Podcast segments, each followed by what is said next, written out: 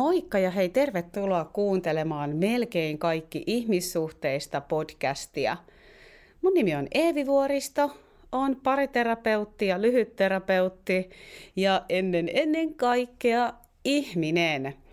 Ja tänään tällä podcastilla haluaisin jutella sellaista teemasta kuin, että millä kaikin tavoin se meidän menneisyys ehkä vaikuttaa tähän päivään ja meidän nykyhetken ihmissuhteisiin. Mä myönnän heti alkuun. ensin laittaa lentotila pois päältä. Apua, mun Siri täällä puhuu. No, tervetuloa kuuntelemaan tosiaan tätä, tätä Evin inhimillistä elämää. Tällaista tämä välillä on. Laitoin juuri kuuliaisesti lentotilan puhelimesta päälle, ettei se häiritsisi, mutta se nyt häiritsi kuitenkin.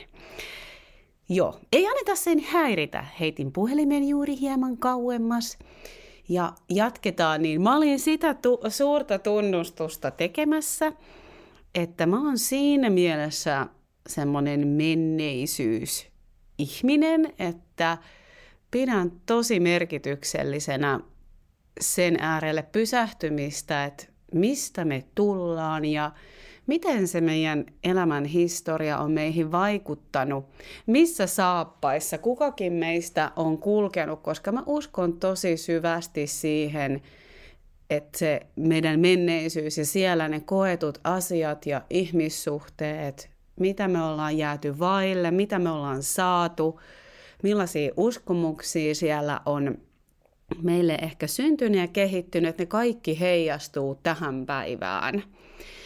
Ja uh, yksi näistä mun pariterapiakoulutuksista oli tällainen psykoanalyyttinen, eli oli, oli tämmöinen paritila koulutus, ihanan upean Sanna Aavaluoman järjestämä, joka oli siis just tämmöinen parisuhteen psykoanalyyttisen hoitamisen koulutus, ja tämä koulutus oikeastaan mulle tosiaan niin kuin vahvisti sitä vaan, että miten merkityksellistä onkin tutkia jokaisen sitä omaa elämän historiaa. Ja ei tietenkään niin, että sinne menneisyyteen jäisi asumaan tai jumiin tai niin, että menneisyys jotenkin automaattisesti määrittelisi tulevaisuutta, vaan enempi sitä kautta, että ymmärtämällä sitä, että mistä me tullaan ja millaisissa ehkä kehitysvaiheissa me mahdollisesti on ollut haavoittavia kokemuksia tai niitä vaille jäämisiä, niin me voidaan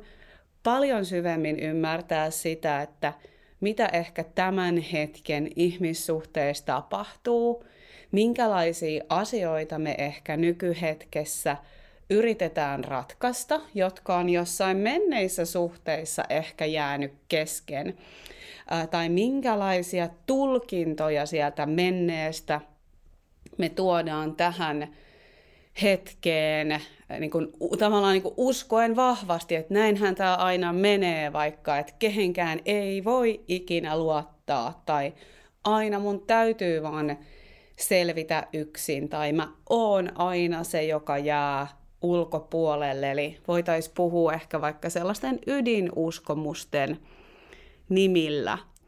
Ja nämä on kaikki hirveän kiinnostavia myös parisuhteen näkökulmasta tai pariterapian näkökulmasta. Ja siksi onkin myös keskeinen osa ainakin minun kanssa pariterapiatyöskentelyä. Tietysti terapeutit jokainen tekee omalla tavallaan ja omalla työotteellaan, mutta kyllä ajattelisin, että varmaan aika moni myös tarkastelee sitä menneisyyden merkitystä. Ja mä ajattelin, että mä voisin nyt vähän lähteä tuomaan niitä asioita esiin, että minkälaiset asiat siellä sitten ehkä on sellaisia, mihin niin kuin voi lähteä kiinnittää huomiota. Ja jos haluaa sellaista omaa pientä itsereflektiota tehdä, niin ehkä tässä voi kuunnellessa tai tämän jälkeen ehkä ihan rauhassakin pysähtyä pohti, että hmm, mitäs nämä asiat siellä just sun elämän varrella ja elämän kaarella on mennyt ja miten sä ajattelet, että ne saattaa mahdollisesti vaikuttaa suhun tänä päivänä. Ja tietysti heti nyt vielä sanon, että koska podcastin nimi on melkein kaikki ihmissuhteista, niin paino sanalla melkein, että me ei tietenkään kaikkia mahdollisia näkökulmia tai kaikkea, mikä vaikuttaa, niin sitä ei ole mitenkään mahdollista mahduttaa yhteen jaksoon tai edes yhteen jotenkin podcast-tuotantokauteen, koska voi ihmisyys, se ainakin muokin jaksaa yhä edelleen yllättää, että miten monenmoiset asiat meihin vaikuttaa. Mutta yksi semmoinen keskeinen juttu, jos mä ajattelen nyt ihan parisuhteen näkökulmasta, niin on se, että minkälaisen mallin parisuhteesta kukakin meistä on nähnyt ja kokenut ja tuntenut. Miten sitä niin kuin kuvailisi? Ja se ei ole aina ollenkaan helppo tehtävä.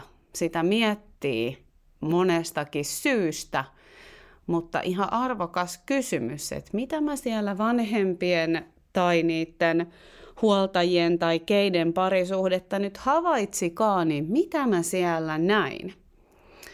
Mä oon esimerkiksi itse, mun niin kuin vanhemmat on eronnut, kun mä oon ollut aika pieni. Mulla on jotakin niin kuin ihan lyhkäisiä muistikuvia heidän niin kuin parisuhteen ajalta, mutta sen jälkeen, mitä mä oon eniten oikeastaan niin kuin parisuhteen mallista nähnyt, ää, on niin kuin sitten mun äidin ja hänen niin kuin uuden puolison, ei tietysti ole enää uusi, mutta niin kuin isäpuoleni tai bonusisäni, millä nimillä sitä kutsuiskaan, niin heidän parisuhde on sitten ollut se mulle niin kuin, äh, malli, mitä mä oon eniten nähnyt. Ja sinällään hirveän jännä, että silti mä koen, että vaikka ajallisesti mä siinä mun vanhempien parisuhteen mallia sitä seurasin huomattavasti vähemmän aikaa, niin mä silti koen, että se on vaikuttanut muhun kaikista eniten.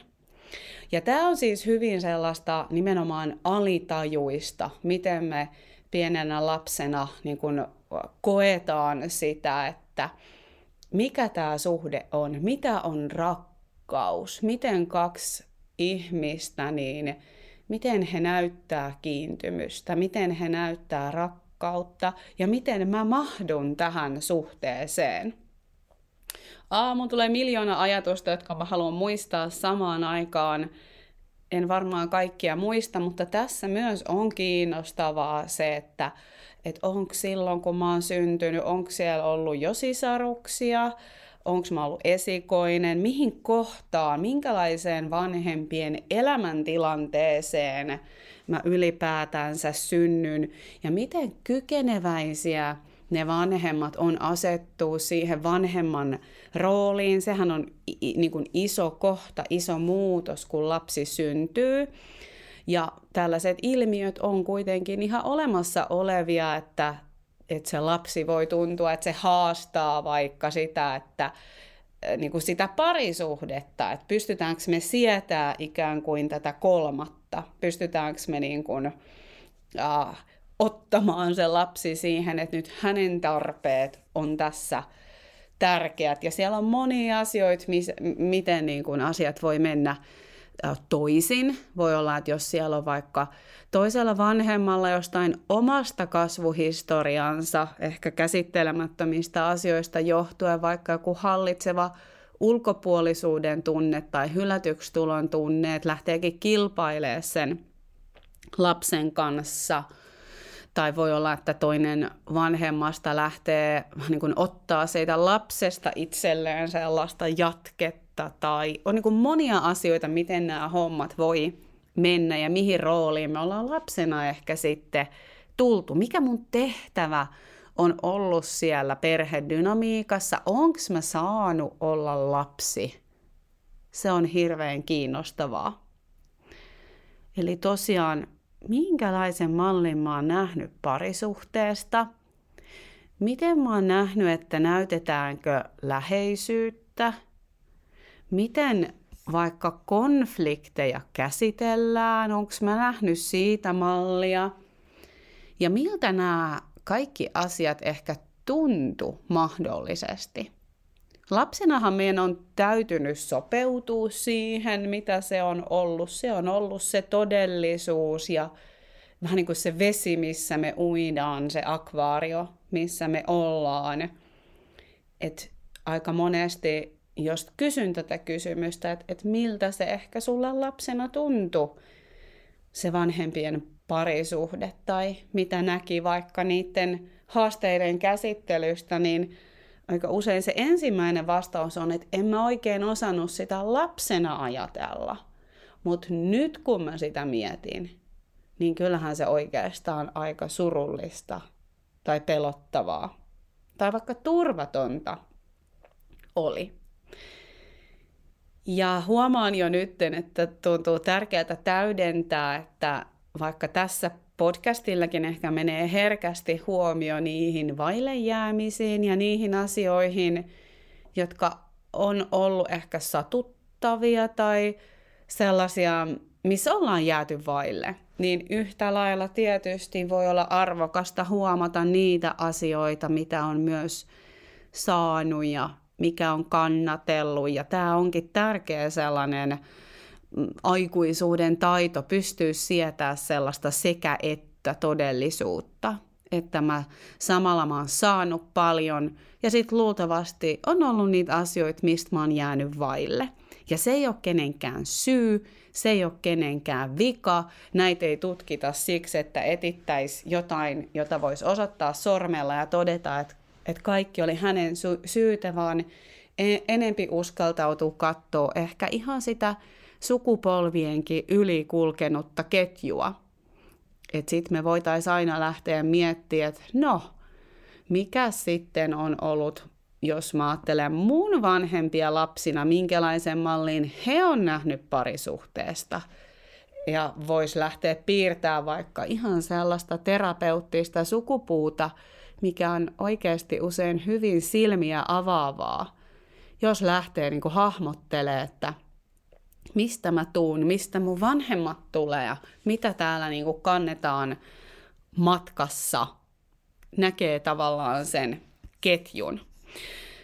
Mutta nyt mä olen rönsynnyt jo moneen suuntaan, eli keskeinen juttu, mitä voi olla hyvä tarkastella, on se, että minkälaisen mallin parisuhteesta on nähnyt, niistä konfliktien käsittelyistä – yhteyteen palaamisista, äh, tämän tyylisistä asioista. Ja sitten se kysymys, että miten sä ajattelet, että nämä asiat vaikuttaa suhun ehkä tänä päivänä? Millaisia ehkä uskomuksia tai sellaisia totuuksia rakkaudesta ja läheisestä suhteesta sä omaksuit – sitten semmoinen toinen keskeinen teema, joka mun mielestä on tärkeä huomioida, on se, että jos siellä elämän varrella on sellaisia käsittelemättömiä suruja tai ylipäätänsä niin kuin luopumiseen liittyviä teemoja, jossa niille suruille ei ole ollut syystä tai toisesta tilaa tai, tai riittävää kannattelua, nämä on usein sellaisia asioita, että ne heijastuu siihen, että miten me uskalletaan niin kuin liittyä suhteeseen, miten me uskalletaan olla terveellä tavalla erillisiä, miten me uskalletaan toisaalta myös niin kuin tarvita ja tukeutua. Nämä käsittelemättömät surut usein heijastuu tämän kaltaisiin asioihin. Ja niitähän voi olla hirveän monia syitä, että – mitä nämä tällaiset syvät surut voi olla. Ja ehkä mä voisin omalta kohdalta vaikka kertoa sen, että niin kuin tuossa aiemmin vähän sanoinkin, niin mun vanhemmat on eronnut, kun mä oon ollut hyvin pieni, oisinko ollut kaksi ja puolivuotias. Ja en mä tietenkään siihen kohtaan ole sitä ihan hirveästi ymmärtänyt, taikka ehkä pystynytkään suremaan. Ja se tuli sitten mulle oikeastaan vastaan, um, onkohan mä ollut jotain 16 tai 17 vuotias, kun sitten sairastuin siis syömishäiriöön ja sain terapiaa ja siellä sitten lähdettiin käymään mun elämän historiaa läpi ja niin kuin kysyttiin mun vanhempien avioerosta ja asia, mistä mä olin ajatellut aina silleen, että hei se oli kaikille parasta ja hyvä näin, mä oon sen käsitellyt, mutta siellä mä kyllä niin kuin puhkesin ihan sellaisen itsenikin yllättävään itkuun. Ja törmäsin siihen samaan itkuun kyllä sitten vielä myöhemminkin elämässä, että se, se yhden terapiasession itku ei, ei sitä surua kyllä mun kohdalla niin kuin tyhjentänyt, vaan sitten se myöhemmin kyllä heijastui mun ihmissuhteisiin varmasti moniinkin tavoin. Ja mulla oli tullut paljon uskomuksia siitä eroihin ja tällaiseen niin kuin, jopa niin kuin hylätyksi tulon kokemuksiin liittyen, että mä pelkäsin ihan hirveästi eroamista ja sitten niin kuin myöhemmin elämässä erot, niin ne on ollut mulle sellaisia, että ne on avannut aivan valtavat sellaiset surun virtaukset, vähän niin kuin padotut tunteet, ne vaan lähti tulviin ulos, että mä tosiaan aina surru edes vaan sitä niiden hetkien eroja, vaan siellä samalla tuli ihan nämä varhaiset surut sitten ulos, joita mä olin sitten koittanut taistella vastaan niin kuin, vähän niin kuin väkisinkin pitämällä yllä toimimattomia suhteita, et cetera, taantumalla vähän niin kuin sellaiseksi pieneksi lapseksi, joka ei niin kuin siedä sitä tuskaa siitä, että, että mun vanhemmat on eronnut.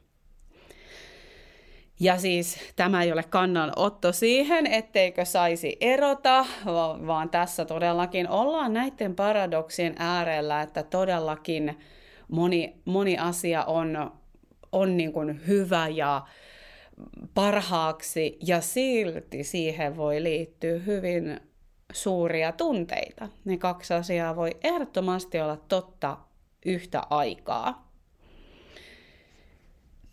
Joo, eli nämä kaikki vaikuttaa taas siihen, että miten siellä lähisuhteessa tai parisuhteessa esimerkiksi uskaltaa tuoda omia tarpeita esiin, miten uskaltaa ehkä laittaa rajoja tarvittava, tarvittaessa – miten suhtautuu läheisyyteen ja erillisyyteen.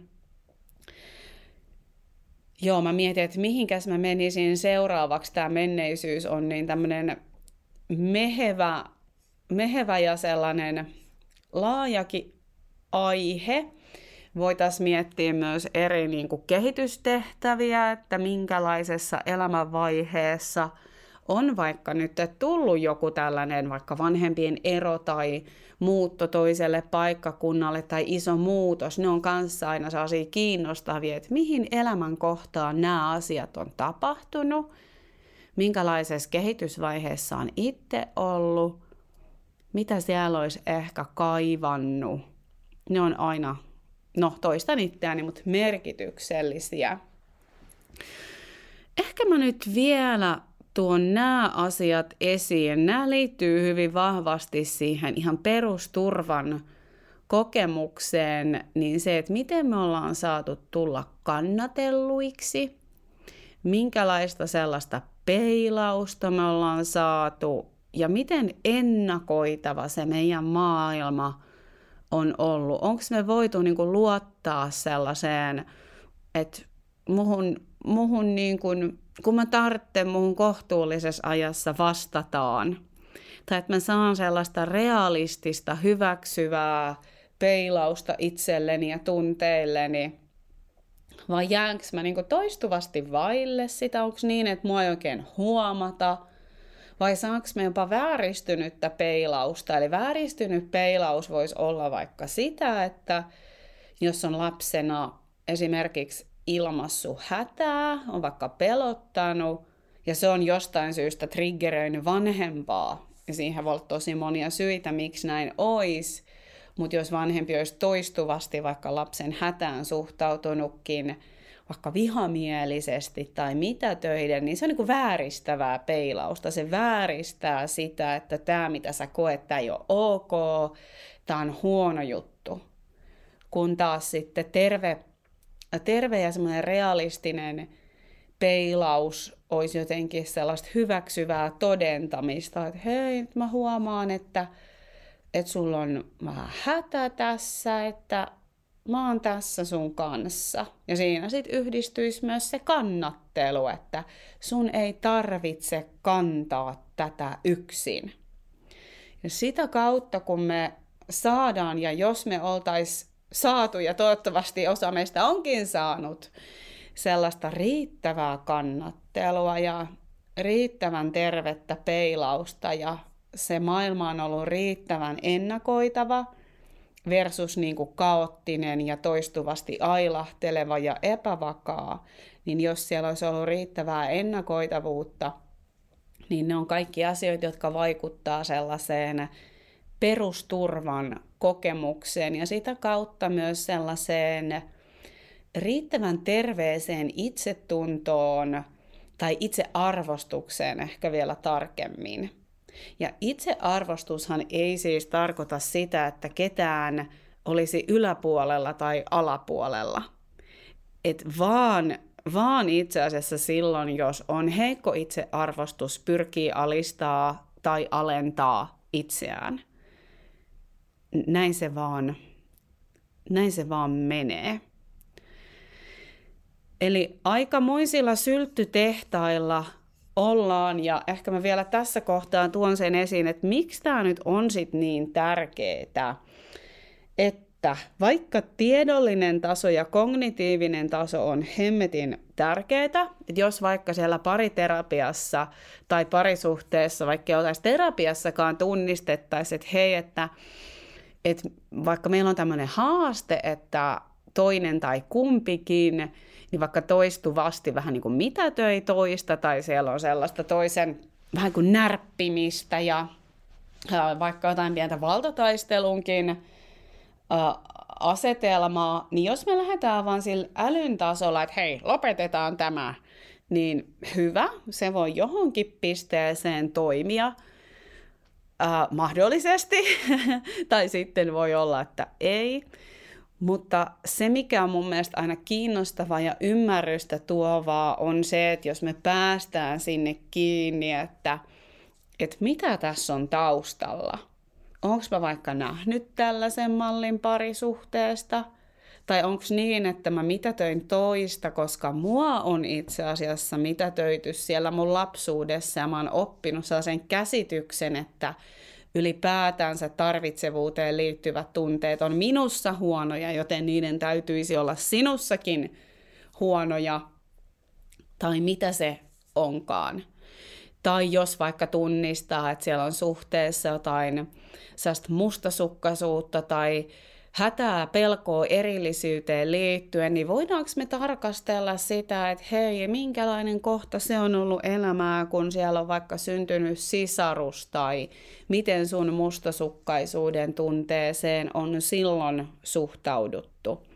Ja ei tietenkään menneisyys ei ole kaikki kaikessa. Ihan ehdottomasti on tärkeää tutkia myös sitä nykyhetkeä ja löytää keinoja myös siihen terveeseen tunnesäätelyyn, mutta kyllä mä ajattelen, että jos me pystytään se tunnistaa, että mitä mä oon tässä oikeastaan ratkaisemassa tai miksiköhän tämä näyttämöllistyy just meidän parisuhteessa, koska usein siellä on niinku kummallekin joku sellainen, miten mä sanoisin, että ne haasteet tai kipupisteet, ne ikään kuin sopii kummankin tarinaan tai ne sopii kummankin sellaiseen äh, johonkin kaavaan tai äh, kuvioon tai asetelmaan.